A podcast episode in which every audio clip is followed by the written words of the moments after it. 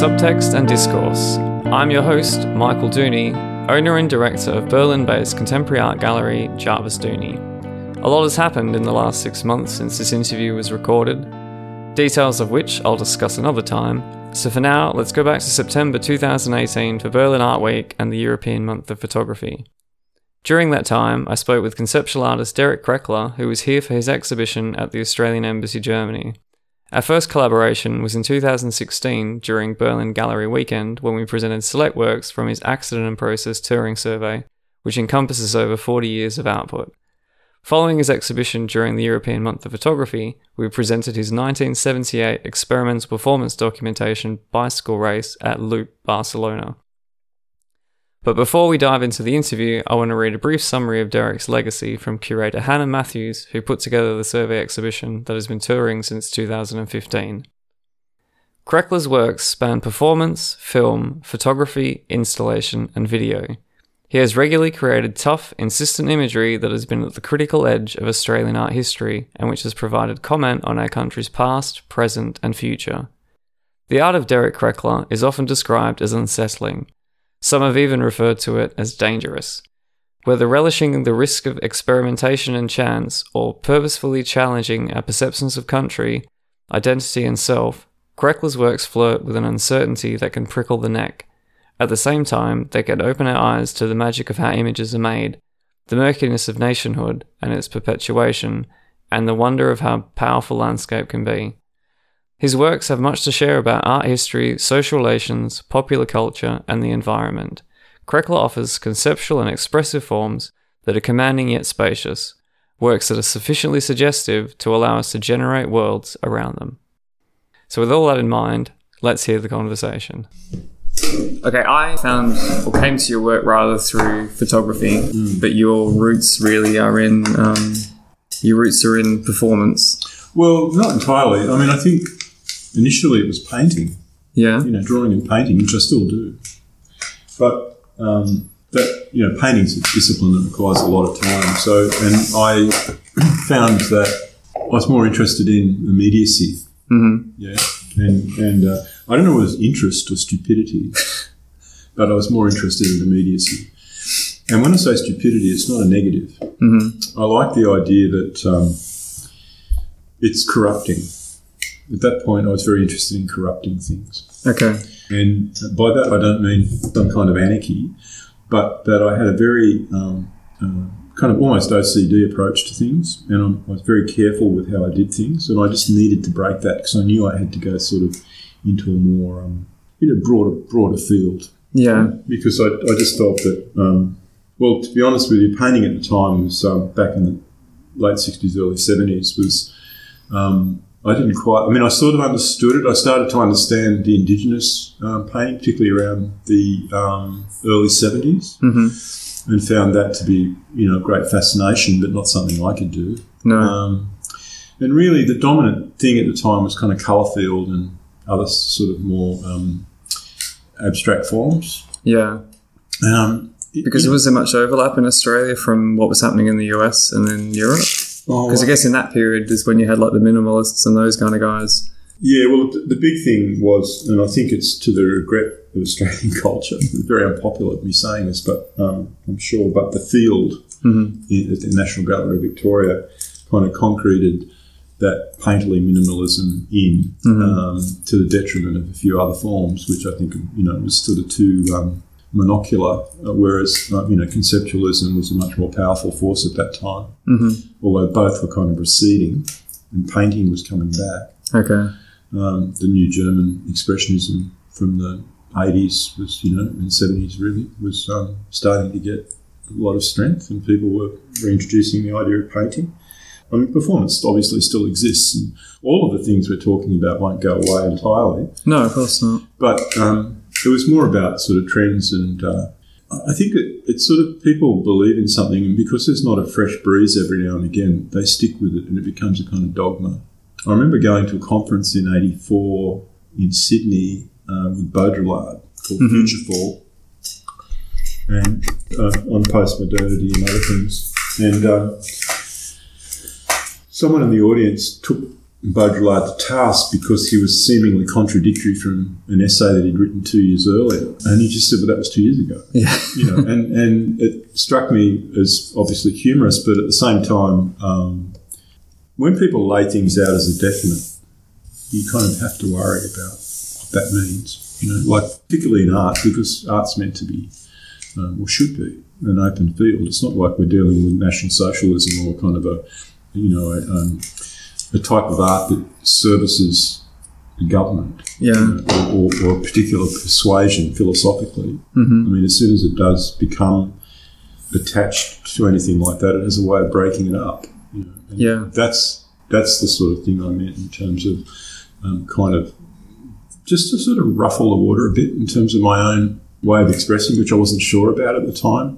Yeah. So what age were you then? Like um, this was in the sixties well, that you started? Uh, well, um, yeah, I started painting in the sixties. So I was around about, I don't know, seventeen, eighteen. Mm-hmm. Um, I had started earlier, but for various family reasons, I wasn't able to continue.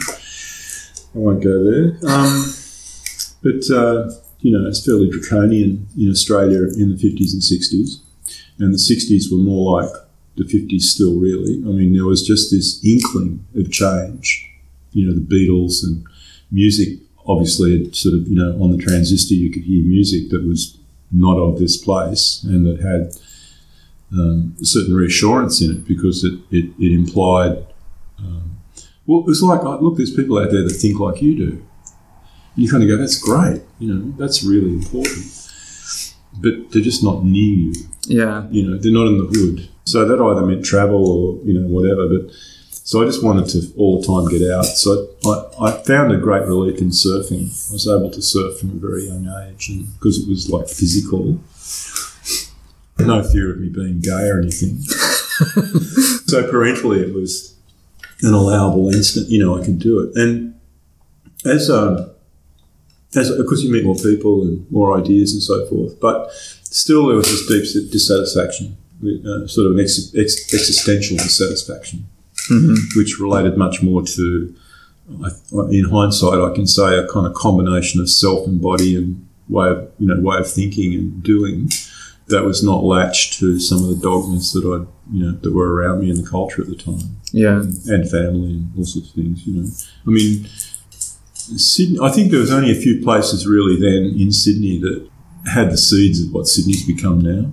The, the majority of it was backyards and suburban type approach and a very dogmatic form of conservatism. Oh, really? Okay. Mm-hmm. I mean, I'm quite conservative, actually, and I believe in conservatism as a way of moving forward um, in a literal sense, like, you know, conserving what's around us and understanding what we do before we move forward. Yeah. Um, as opposed to just blocking any kind of approach to change because it might be bad. At high school, I had a very um, severe headmaster who, um, in fact, right up until that point, the cane was and corporal punishment was quite normal. But then we ended up um, in my senior year with a woman who was head, uh, the secretary of the Australian Communist Party, um, who was the headmistress, and she changed it. It became like a free school, and politicians were coming in and giving talks on ethics and so forth, instead of having to do religious studies. You know, you could still do that, of course, but that really became an eye-opener, you know. And then I started going to galleries and um, I saw a piece by Brett Whiteley called Metamorphosis, and it really changed. I just thought, wow, anything's possible when you see this, you know. When I look at it now, I, I kind of find it a little bit um, um, sort of disturbing that I liked it so much. Yeah. But but I still think it's a very valuable work. It's, it's more, um, I think it's more about me than Brett. And and uh, so anyway, I, I, I, that sort of started a flowering, if mm-hmm. you like, which I guess can best be described simply as a search, you know, like a sort of more, perhaps a more informed search than what I'd begun earlier. Yeah. Mm. But then, so you, like, you kept down the path of that? I mean, I'm just trying to think, looking back at that time, obviously I'm of a different generation, but mm. was the kind of academic approach and the way that contemporary art is seen now, that you go to university and then you need to follow a certain path mm. to get to that point. How was it then in that period? It was, okay, now you go to Sydney College or now you do this? I didn't know very much about art school at all. I, I actually ended up um, studying as a teacher. Um, because that seemed the right thing to do, and I thought it would ch- I'd be able to change the world. Um, you know, um, I'd studied um, and read independently Desenovich and others, and also came to this sort of sense of um, uh, liberal ideas mm-hmm. within a conservative frame. And then I, I found this fellow called um, A S Neil, who um, had a free school in uh, England, and which had been converted from a borstal into a free school. And what's in a borstal? A borstal's um, like um, a school for bad children. Okay. People who break the law. Okay. Yeah. And and he, it was very fascinating to me, and I, it was utopian. Um, you know, that you, you teach children responsibility, not, you don't kind of hammer them for doing things wrong. You explain to them why it's wrong. And, mm. and for instance, if they break a window, you don't punish them, you just get them to pay for it. It's that difference in logic. And that, you know, simply put, was really, intra- you know, intriguing for me, because I, I had uh, a lot of the teachers I had in primary school and earlier, uh, and a bit later rather, were refugees from World War Two. I mean by that, not people from strangers to Australia, but people who were born here who came back sort of P T S D. Yeah. And were just witheringly stupid about behaviour. They didn't understand. If it wasn't ordered, it was wrong, you know. So they were too um, oppressive. So this was kind of a natural outcome where I'd be seeking something that was open and, you know, and, and based on um, individual strengths. So that that sort of search stopped quite quickly in my study, because I realised it was just a, you know, kind of authoritarian system still, and uh, stupidly I should have known that. But anyway, I just decided to leave teaching, so I walked out before I finished my degree, and um, which I was like five-sixths of the way through. Mm-hmm. I'd been head of the student council. I'd, you know, I'd done all this stuff, but I just couldn't perceive how I could possibly fit in. And at that stage, I was, you know, nineteen, twenty, twenty-one, something like that. And so I just decided to go to the um, north, north of Australia, to the Great Barrier Reef and all that area, and, and do a bit of adventuring. And I was two years almost up there, mm-hmm. uh, working on fishing boats and seeing the rape and pillage of the environment in such a way that it was just shocking. I couldn't, because I'd had a lot of experience from surfing and snorkeling and so forth, and being around the water as a very young child, and none of it was unfamiliar to me. No. And it was in a it was in a um, kind of yoga phase, so I was being very, you know, proper about what was right and wrong, probably uh, too much. But anyway, I saw some wonderful things, amazing things that I, I can never forget, and some horrible things, you know, and, and survived cyclones and all sorts of stuff that uh, I won't go into here, but really things that change your character, you know, that you see people like, you know, some people die, you know, it's like it's very powerful. Anyway, um, from the fishing boats I wrote, no internet, I wrote, you know, which relied upon waiting a week to get to port, and then the letter would go out, and then you'd come back forty days later and there'd be a letter maybe or not, and, you know. And uh, anyway, the South Australian School of Art um, replied and said, we've got a mid-term, mid-year intake if you want to try out for it. Oh, so whilst you were working on the boats, you were applying to, yeah. to universities after, and to colleges. After a year and a half or so, yeah. Mm-hmm. And so anyway, I went I went down there and they took me in. And I'd written there because um, Sydney Ball was supposed to be teaching there, which he had been, but he'd left just before I arrived. It was two Englishmen who were conceptualists and uh, from London, who were quite, you know, one had worked with Bridget Riley and... and um, taught David Hockney and people like that, and he was really smart and kind of a beautiful uh, painter. Mm-hmm. And the other guy was much younger, and um, his name was George Popplewell, and he was much more kind of Brian Eno um, linked to early English conceptualism. You know, he was very um, poetic and minimal. And so it was a great combination, and the course was very strict. And unlike now, we'd have one hundred twenty intake and forty would survive. Oh, right, okay. Yeah, and they would remove people if they were good at, say, design. Yeah. They separated those people out and said you should go to a design school. Oh, yeah, right, okay. You know? And that was an independent school. I mean, it was publicly funded, but it was not connected to a university. It was probably more, I, I don't recall now, but probably something connected with, you know, adult learning or TAFE or something, but it was an art school. It's yeah. called the South Australian School of Art. And is, that, it, is it still around? It is, but yeah. now it's part of a university. Okay. And which really is the reason why the telling's happening right now, is that once they get into university, which was your original, mm-hmm. you know, it becomes something else. Class sizes, different sorts of economic um, rationales mm-hmm. and structures that it doesn't fit. It really doesn't fit. Yeah. Mm. They don't understand. Um, it's an expensive thing, you know, I think, particularly in the universities, actually less expensive in an art school probably than what it is in a university, because you know, th- the resources you need, if they're kept well and if you've got good staff, then it's a kind of ongoing thing, because, I mean, some of the printing presses we had in Adelaide were, you know, nineteenth century and brilliant, you know. Yeah. Big old lithography, lithography stones and casting, you know, sculpture was huge and extraordinary um, in terms of resources.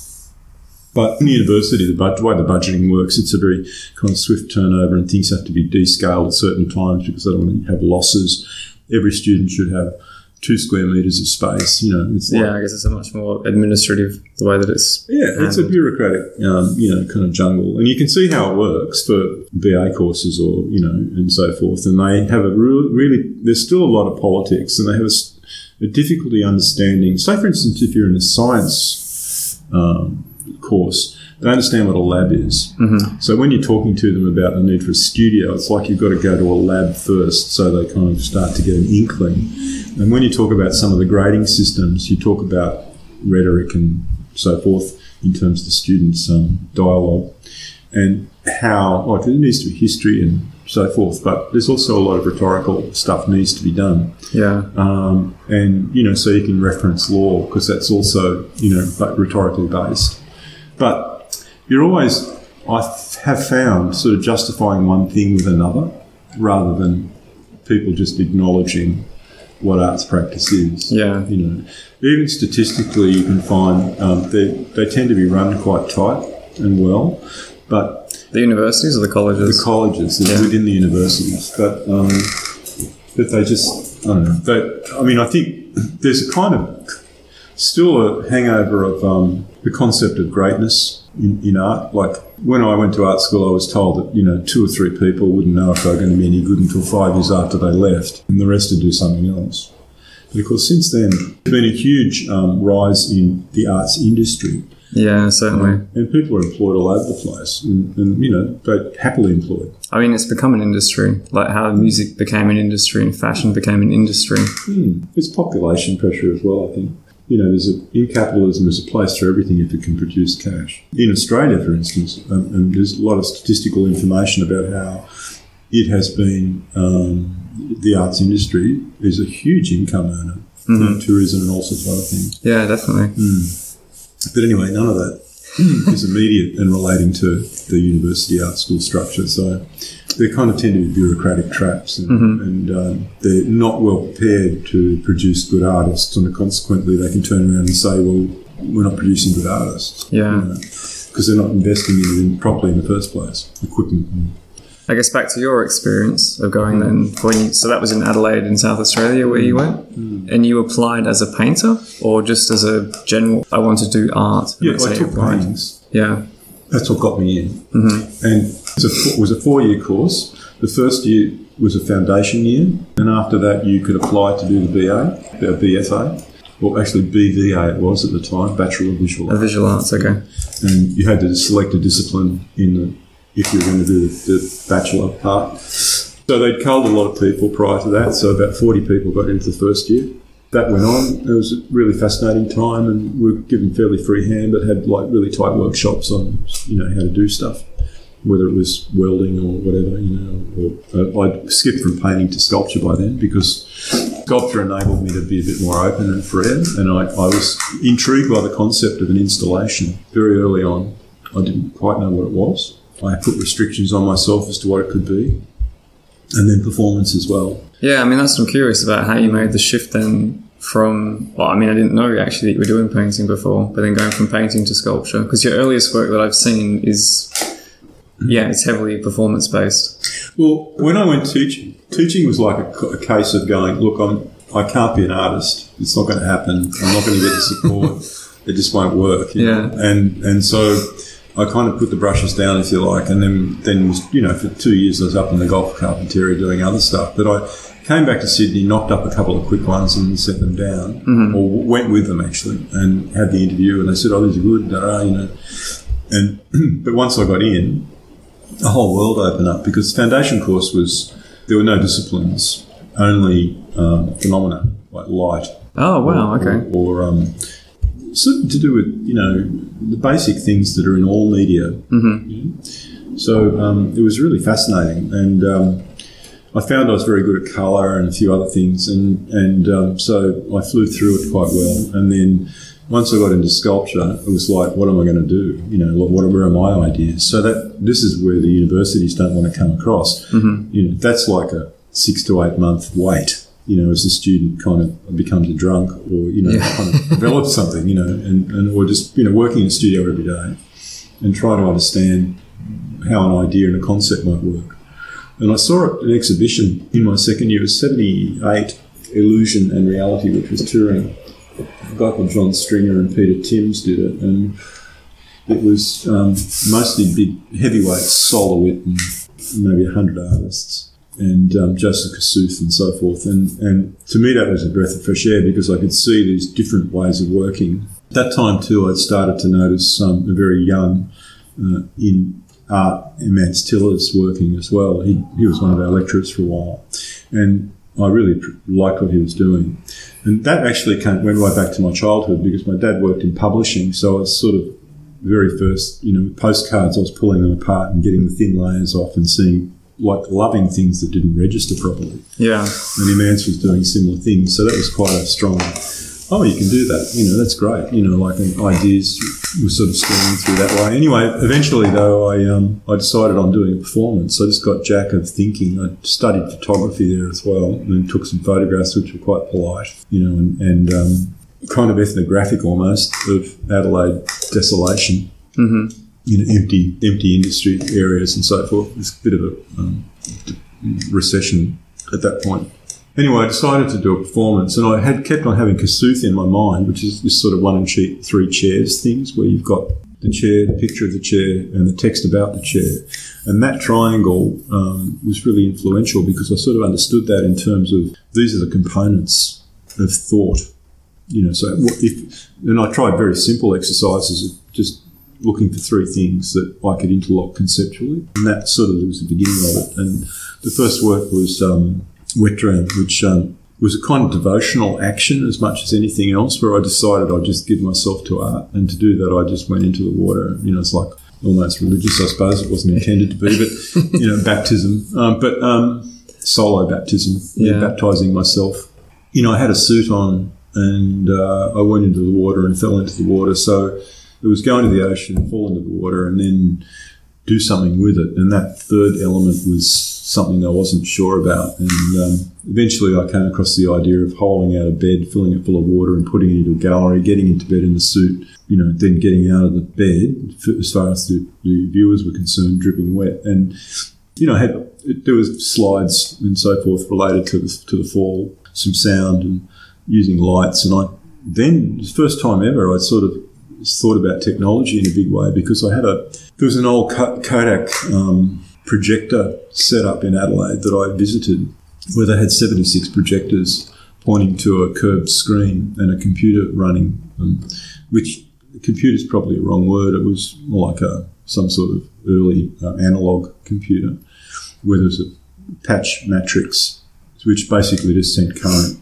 to wherever, mm-hmm. and, and, and, a, and a sequence part of it. So I had six projectors set up in three sections, so one, two, three, and each one had A and B projectors, so I could make a very long image and, and, and cross-fade and pixelation between them. So pixelation being an old term to describe yeah. animation. Yeah. So the waves were kind of going, eh, eh, eh, eh, you know, and then there was the bed, and the bed was, you know, I was ruffling around the bed getting wet and it looked like I was doing something rather rude and people were laughing, and then the lights came on, I got up and sloughed off, dripping wet, and I had like one hundred fifty people, two hundred to two hundred people like laughing with me, and I thought that was great, you know, that was really a buzz. And so that followed following on from that I did sound works and other things associated with performance, and that was really satisfying for quite a long time. In fact, when I prior to leaving the art school I was invited to um, the um, Biennale of Sydney to put a work on art. That was, you know, extreme, given what I'd said earlier about, you know, three of us might get somewhere after five years. Yeah. And so I felt um, probably less humble than I do now. Um, and look forward to doing that. And, and had, um, but I remember that um, I got a reference from the head of department. By the time I left the place, it had become part of a university. And so, what, just for context of time, like how many three years? years oh, four years. Okay. Four years in the, in the institution. Yeah. And what year was that? That was in the seventies still, or? Uh, yes, I graduated in eighty, so it was a four-year degree. I started in seventy-seven, okay. So I graduated at the end of eighty. And by by late seventy-nine, we were part of the university. And I'd met um, Jim Allen from um, Sydney College, who'd come down to do assessments, and both he and Imants had come down and studied uh, how it operated, because they were setting up. Sydney College didn't exist at that point. Oh, right, yeah. Okay. So they were coming down and looking what was going on there in terms of how to run a foundation course, which are expensive. And one of the problems with an art school is if you don't run your foundation course, then you're not producing good students. Then you've got to have really good teachers to teach the foundation course. So money and the quality of the teachers is the big deal. That's the two, two hard parts. Mm-hmm. But anyway, um, I got a letter of reference because I thought I might do something at Sydney College. I was asked, Jim Allen asked me to do an M A there. The reference Jim told me later just said that I'd been at the institution for four years and produced nothing. With a smiley face next to it. Yeah. But those were the sort of days, you know, where it was all a bit tongue-in-cheek and, you know, probably excellent for uh, conceptual and, um, you know, experiential development, but perhaps not so good in terms of um, attitude of other people. Mm-hmm. Well, if you don't know what that means, to not produce anything, like it's actually a bit of a gift, you know, like to not make an object is what he was saying, you know, so... Yeah. Um, I mean... Because how was the general perception at the time towards the performance work, and I guess that approach to art was... I mean, that it was kind of in its infancy then, really, wasn't it? Um, or maybe in Australia it was kind of a new thing. Well, Mike Parr had been working for about probably eight years, mm-hmm. So in a sense I was probably in the middle band. There was a couple of people who'd been working, not a lot. They are often seen to be the troublemakers and positioned in such a way that it made a broad statement at sort of like national shows that were, you know, because, I mean, obviously the curators were high, often, not all of them, but many of them were highly informed and wanted to reproduce um, situations that had good work in them, like you might see in, you know, Berlin or New York or somewhere.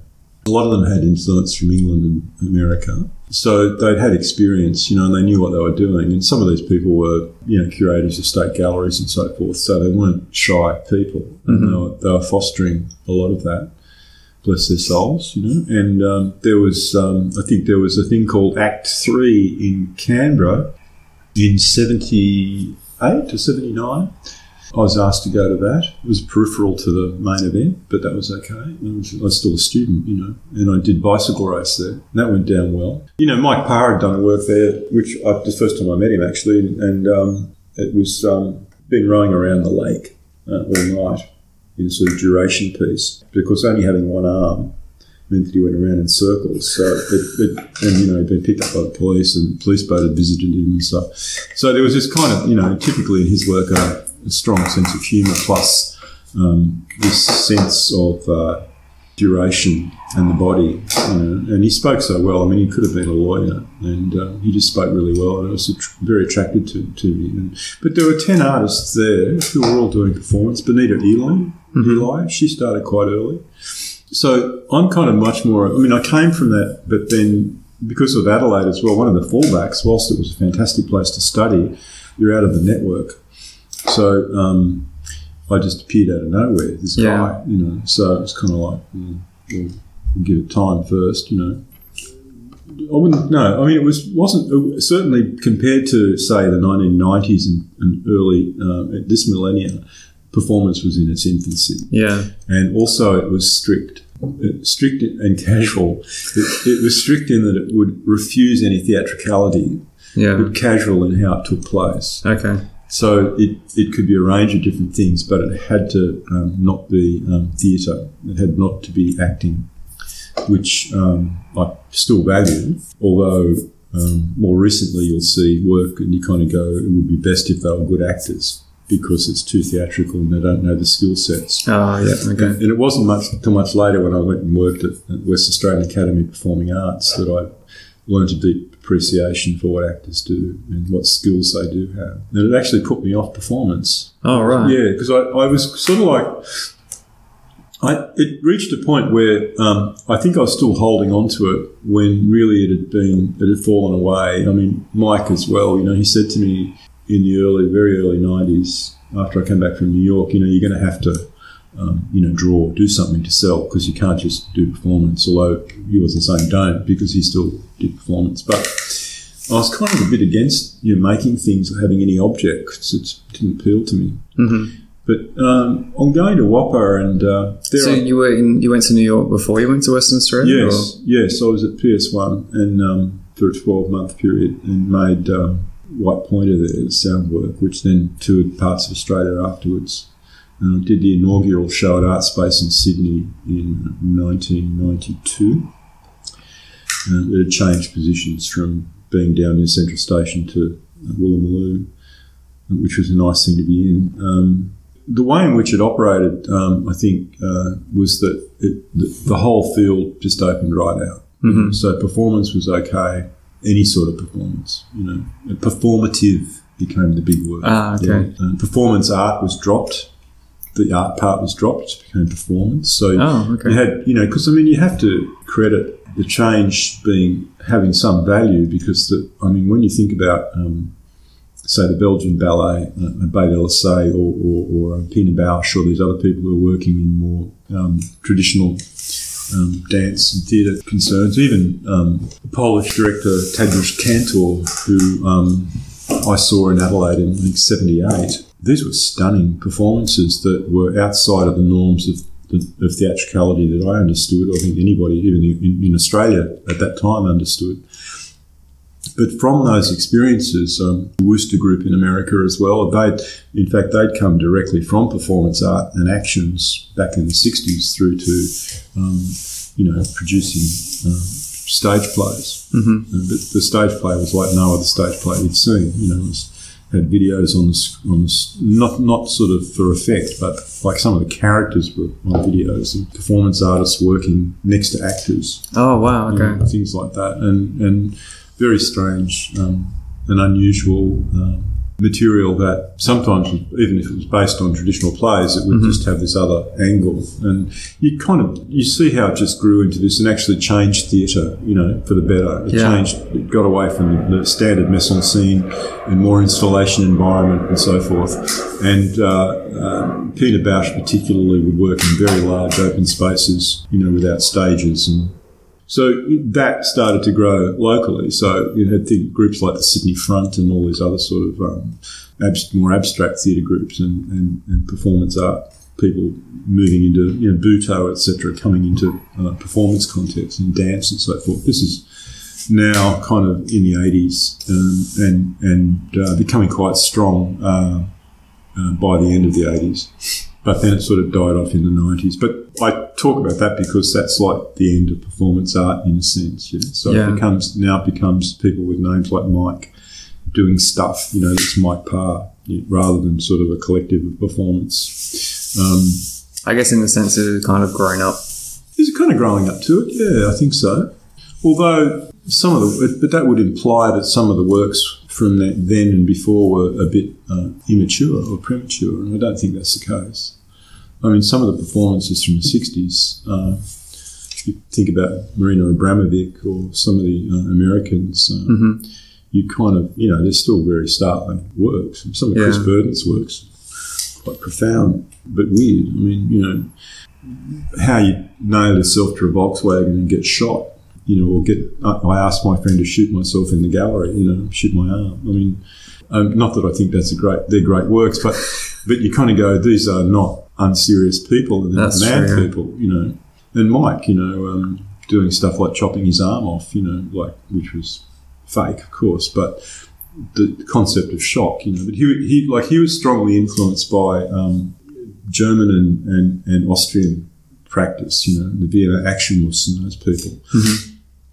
So, but with a comical overtone. But he also phased it back into Australianness by labelling the works associated with different ish, political issues. And, um, like the most recent one, he uh, buried himself under um, one of the streets in Tasmania, Hobart, that was in some way related to Indigenous loss of Indigenous culture. Okay. Um, I mean... Yeah, anyway, that became advertised that way, and that's the way it spread, so, you know, that's good. Yeah. You know, um, well, I mean, I guess if anything, it makes it not mainstream, but it makes it more accessible. I think it's sort of people mm. outside of that kind of community can mm. relate to it and at least access it and understand it mm. in a sense. I, sp- I suppose. I mean, I don't know. Maybe that has become a bit old-fashioned now insofar as more direct action's probably more useful for Indigenous issues in Australia and mm-hmm. support and what do what do the Indigenous people want to do. Yeah, exactly. You know, and they've made wonderful statements and they've been completely ignored, you know. So what do the the good, the good inverted commas, white folk do about that? That sort of politics is much more important now, I think. So there was this kind of melange of options, mm-hmm. yeah? And and so I just kept doing, I mean, I did a lot of work at the Art Gallery of New South Wales through one of the curators there, Tony Bond. But going back to, so you were at, how long were you at WAAPA for? Just if you're thinking chronologically. So chronologically, um, I'm before WAAPA when I said what I just said. Like I was back in Sydney by about eighty-one, eighty-two. I travelled to Berlin in eighty-three, went back and did a lot of work and a bit of part-time teaching to keep myself going. A lot of performance stuff at the at the Art Gallery of New South Wales. Then then I decided I needed to travel mm-hmm. and... and um, I applied to P S one to get in and then, then secondly applied to the Australia Council because I figured if I applied to the Australia Council first they wouldn't let me get in. Don't know why. I just felt like I was a bit of a nobody. And anyway, but I sent a brick from a work called How to Discipline a Tree wrapped and tagged through the post to P S one and they loved that. It was like a conceptual artwork for them. I figured that would, you know, it's a bit strategic. And um, so they, they wanted me and then then Australia Council just went, you know, kind of so it folded in and... Mm-hmm. Um, I went there for, for a year and a bit, about fourteen months, and worked diligently there and met a lot of people, and, you know, and then produced this work, which I showed there, but also back in Sydney and then Melbourne and Perth, called um, White Pointer. Uh, you're listening to the sound of humans observing fish. Yeah. So this was a kind of performative thing for me, plus sound sound work. Oh, an installation, by the sounds of it. Yeah, and an installation. Yeah, it's a sort of new sculpture, really. That, that was all good, and then... Um, I fell in love, and um, but I went to Perth to be with her, and she said you could stay as long as you get a job. so um, I thought that was terrible, and and the art was um, not open to me. I didn't understand what had been going on. They had this, they had this incredible history in Perth, which is quite. Some of the artists are brilliant, mm-hmm. um, but the scene was very closed, and, and sort of had that typically uh, provincial attitude about strangers that you know kind of. You know, knowing more than they did and that yeah. was just wrong. Blah, blah, blah. So the contrast is interesting then, saying like when you went to Adelaide, that isolation was somehow beneficial, but then going to Perth, it was kind of like, who are these people coming over and telling us what to do? Yes, well, but, but don't forget, I mean, the the Adelaide thing, I was a young student. Oh, okay. And yeah. by that time I'd been to P S one, you know, I was ex- I had expectations that mm-hmm. I, my work would be shown, you know.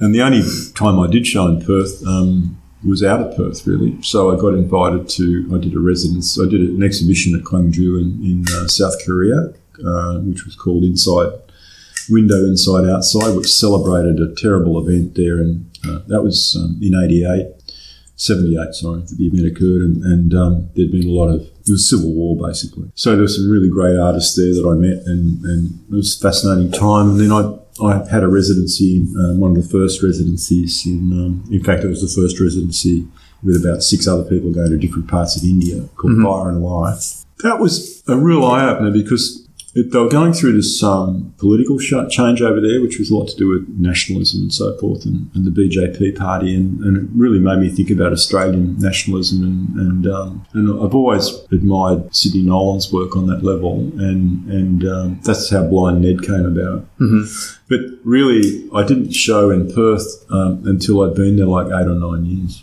Wow, okay. Mm, mm. There was nothing... Well, it could have been exacerbated by the fact that Sarah was in charge, my partner was in charge of one of the main public spaces. Mm-hmm. Then I got talking to a, a very nice woman in Perth by the name of Margaret Moore, who was doing a sort of, not quite, she wasn't a gallerist at that point, she was sort of more an agent. And um, she started selling some of my work, which outside of W A and in W A. And then a couple of biennales later, we parted, but that was fine. But it was, you know, still great friends. But I mean, I think after India, I had no time for the local scene. In terms of its perturbations, just, you know, I was much more concerned about what I could do and where I could do it and how I'd do it. So I developed a lot more, um, a lot of writing about what to do. I was tempted to go back to painting, but I never did.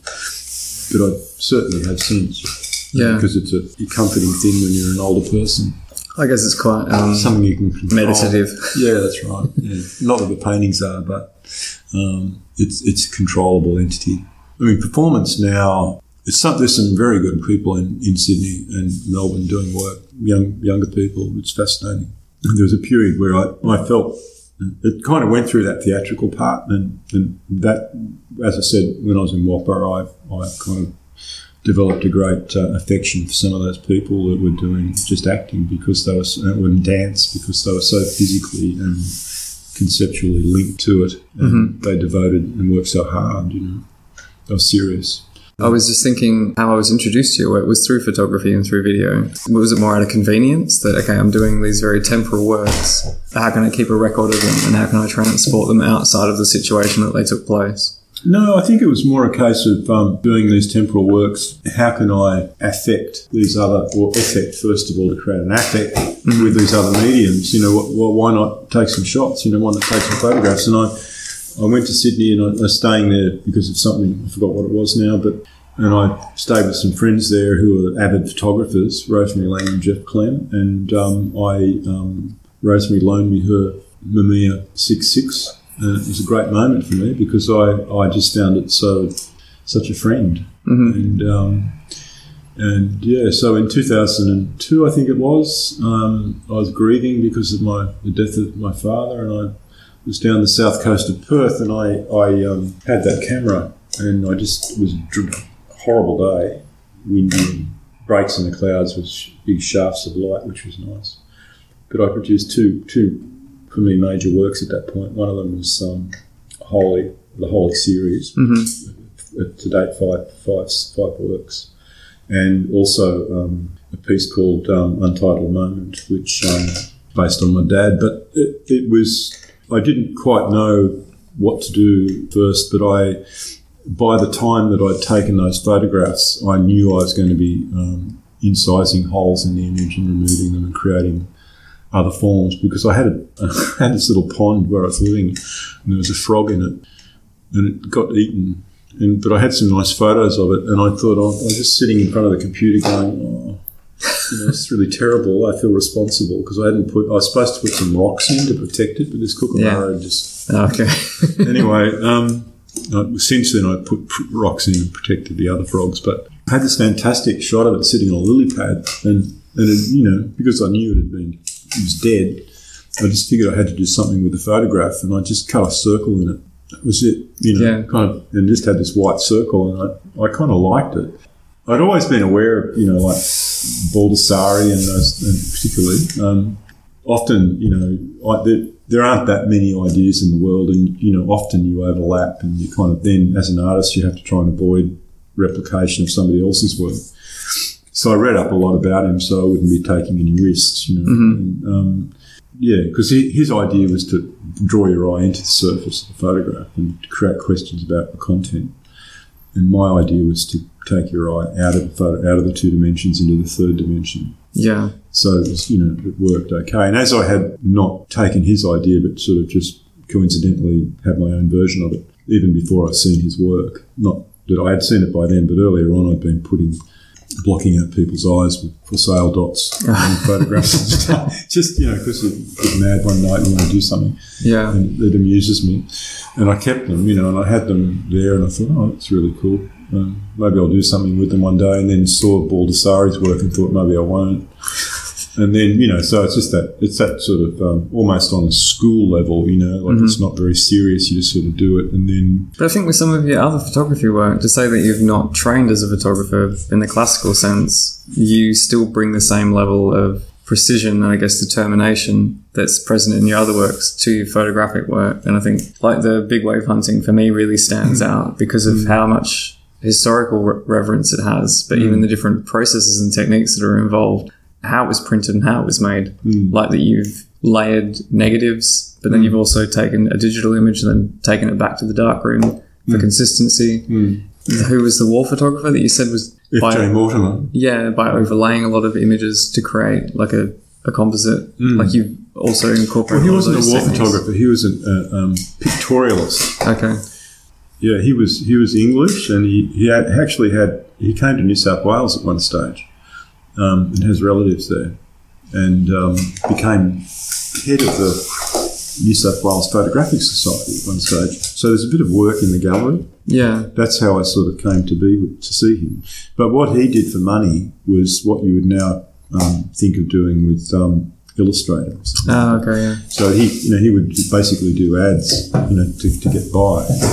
But he had this other thing of being a, a whiz with um, the technology. So he'd make his own paper, his own chemicals and so forth, so brom oil and that sort of thing. I kind of get a giggle out of the fact that really art photography, not not specialist and, you know, amazing photographs from the nineteen forties or wherever, or war photography or journalism, but where it's deployed in art really was sort of like the sixties, seventies. Yeah. You know? And that was through people like Baldessari.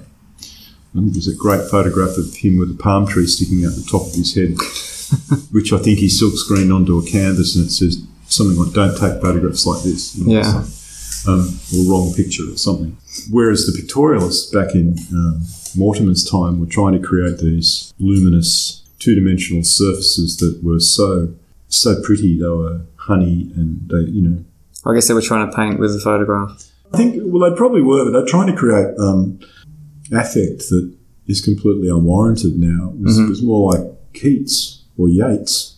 Completely romantic, you know, yeah. and um, it just doesn't sit now. You know.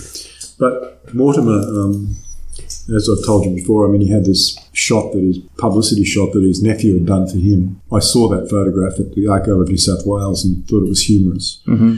Knowing so much about the coastline and ocean, Um, you know, in terms of experientially, um, I realised that he was in no danger whatsoever, but it was made to look like he, you know. I mean, it wasn't just him, it was also um, Stanley Brasson's essay on Jeff Wall. So there's a brief mention in that about pictorialism, and, and he's sort of negative about it, you know. So, mm-hmm. but, and I understand why, because of that overly aestheticised format, you know, they were using. But because of that one particular picture of Mortimer's. Mm-hmm. Had, had I not seen that, I would I probably wouldn't have done it. But the idea that um, he produced so many photographs to create a cogent snapshot um, for nationalistic reasons, well, for money, I'm sure, um, for the government, for Times of London, called uh, the Gate of Goodbye. Really, that layering and Photoshop, physically different, but the same thing in a sense. Obviously, skilled differently, but Wall's no. He's not simplistic in his use of those things. I mean, it's very complex, and they do, um, you know, he's got a lot of advances that we owe him for in terms of his experiments with photography, mm-hmm. and technology in photography particularly. The um, Dead Troops Talk image, I just, the two of them resonated. That is, Gate of Goodbye and Dead Troops Talk resonated for me, plus the difference in opinion, and it just became a kind of interesting, a bit of an adventure conceptually for me to solve for myself, you know. Yeah. But, yeah. That also relates to him with the image on the coast as well, because that also ties back into your performance work, because you're actually there on the edge of the water with the wave coming up. Yes, that's right, yeah. Um, I, I think it's unfortunate, really, because a lot of people think I risk uh, my life, you know, and I don't. I'm very careful and cautious, and that was well-planned and organised. I mean, I know enough about the water. In fact, that place I didn't know that much about. It was a new place to me, but I spoke to locals and I spoke mm-hmm. to fishermen, and then I observed and understood. Then my own experience allowed me to do it, which effectively is the force going vertically and not horizontally. So, oh, okay. you know, you don't get destroyed. Um, but there's another um, a video I made called Decoy, which was also kind of, people were a bit shocked at, because it visibly shows people being smashed by waves. And just thinking, like, working towards the end of the Accident and Process, I guess that was that series was also the title of your retrospective, which mm. kind of incorporates a lot. It's not of a retrospective, it's a survey. I'm not dead. Okay, a survey yeah. over the last kind of four decades. Mm. But you're still you're still obviously making work, aren't you? I think since the survey then was was made. I mean, a book is always a nice way to kind of draw a line on everything you've done before that mm. point. Mm. I mean, how was that process, having the tour and exhibition in Australia, like looking back on what you've done from the seventies up until now, mm. how has that influenced you moving forward, or how has that changed your perspective, or how does it change your approach, rather, how you're creating new work and what you want to make and what you want to say now? They're interesting questions. There's many of them in that. Um, I'll just do one at a time. I'm, I've just started to go back to painting a bit. Mm-hmm. Um, and I've also started to uh, become much more focused on um, the camera, no pun intended, but just really understanding. You know, the technology is so outstanding today. Um, it's, you know, like, it's almost like I want to go back to the Mamiya six six because I've just got three things to do, you know, focus, aperture and shutter speed, mm-hmm. and you click the button, four things. So it's kind of, these guys, the new cameras have just got so many other options, and you don't want to use them automatically. I mean, I don't. So it's almost like they're built to be used automatically, mm-hmm. but they give you access at all these other levels. And, um, you know, what does it mean when you've got six hundred points of focus? I mean, I think it still functions just like a normal lens, right? Yeah. So, so I'm just sort of interested in, in that, and I'm thinking of um, recycling a lot of cameras and just focusing on one that I, you know, think, anyway, that's just, it's not, not interesting. But yeah, there's a kind of re- reassessment of photography I'm going through right now. Mm-hmm. And um, it's not a dropping of it. It's more a case of understanding, uh, because you'll see from the works, I mean, if you look at, say, Holy with its sort of sculptural qualities, um, then um, many a slip within the accident and process, which has, you know, got performance within it and directed performance, mm-hmm. and also um, Big Wave Hunting, where I'm actually performing. To me, there's still something a bit missing, and it's about objects and sculpture. You know, mm-hmm. that, that's it's about space. And I think that's what I'm interested in. And I think by going back to painting a bit, it's kind of interesting to me because it creates a mark on the wall, you know, that's unlike a photograph. But if you put a photograph near it or an object near it, things start to sort of talk to each other. And that's no recipe, but it's it's kind of like it's an observation that I think, you know, triggers my uh, – it inspires me slightly, you know, like a, but then, of course, I need ideas why I'm doing something. And that's progressively become much more to do with material. Mm-hmm. Um, so I'm less likely now to sit down and think about a work in a kind of conceptual form where I then perform or act out the work. Much more interested now in finding some aspects within the materials I'm working with. So I'm finding I'm going back to studio more. I mean, even here, whilst you've been in Berlin, you said you've been doing a lot of writing. It's an interesting thing. I kind of write... I have a very strange writing process. I kind of, it's almost like writing epithets. Terrible, really. And then I'll do two pages of drawing. Yeah. You know, and that's more interesting. And, and it's more like just, I, I never present drawings particularly. I mean, it's just about keeping your hand eye in, you know, and, and sort of, I mean, I did a couple of this building across the way here, which is so boring, but there's a lot of detail in it, you know, so I kind of just start trying to work out how to show that detail and then modify the detail so that I'm not trying to draw every mark, which, you know, is a stupid thing. The camera will do, camera will do that. So what is that gap between the two things? And also of late, I've been looking at a lot of um, one of the most, some of the most important painting and artworks really in Australia over the last twenty years have been um, Indigenous. Mm-hmm. And I don't mean, whilst the traditional ones aren't, and, and contemporary traditional aren't excluded from that statement, I'm probably more focused on urban artists, yeah? Just because, you know, they're working in um, European forms more. One, one, one in particular, Gordon Bennett, who um, I showed with a couple of times and who also stole some of my work. Oh. Like, you know, ideas, yeah? Yeah. So, so for instance, having this on a tree, you know, after we'd worked together, I, he, I came across an installation in, in another state made by him that was not the same, but he used... you know, compressed newspaper bricks. Okay.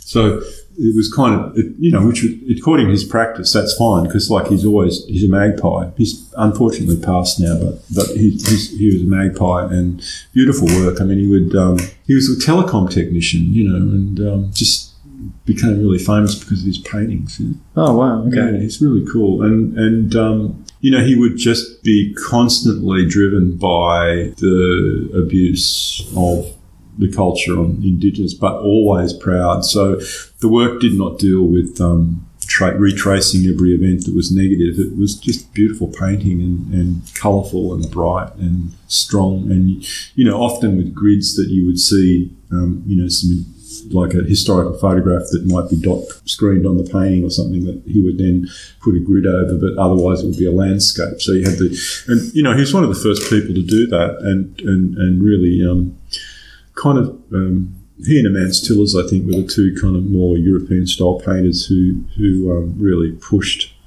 uh, a lot of Indigenous uh, vibe into with into the sort of painting world of Australia. And yeah. Then there's some obviously very good um, Indigenous painters, you know, young, mostly males, and, but some good women too, um, in urban environments. So that, that there's, I mean, I, I have to pay attention to that, even though I don't particularly want to, yeah. because that's where I come from, you know, and that's the situation that's there. And obviously, I'm empathetic to the situation for them, and, and wish things would change quicker. But as an artist, um, I probably should be somewhere else. And you know, if I was younger, I, I would do, I would do that. I'd just get, get out of Australia. It's um, so far from everywhere, and I think, although you know, it's all, it's a bit silly really, because the way things are changing around planetary-wise, I mean, it's kind of, it's interesting. Everybody's, there's a sort of unanimity, I think, in terms of everybody's starting to see the same outcome, and it's not very good. Yeah.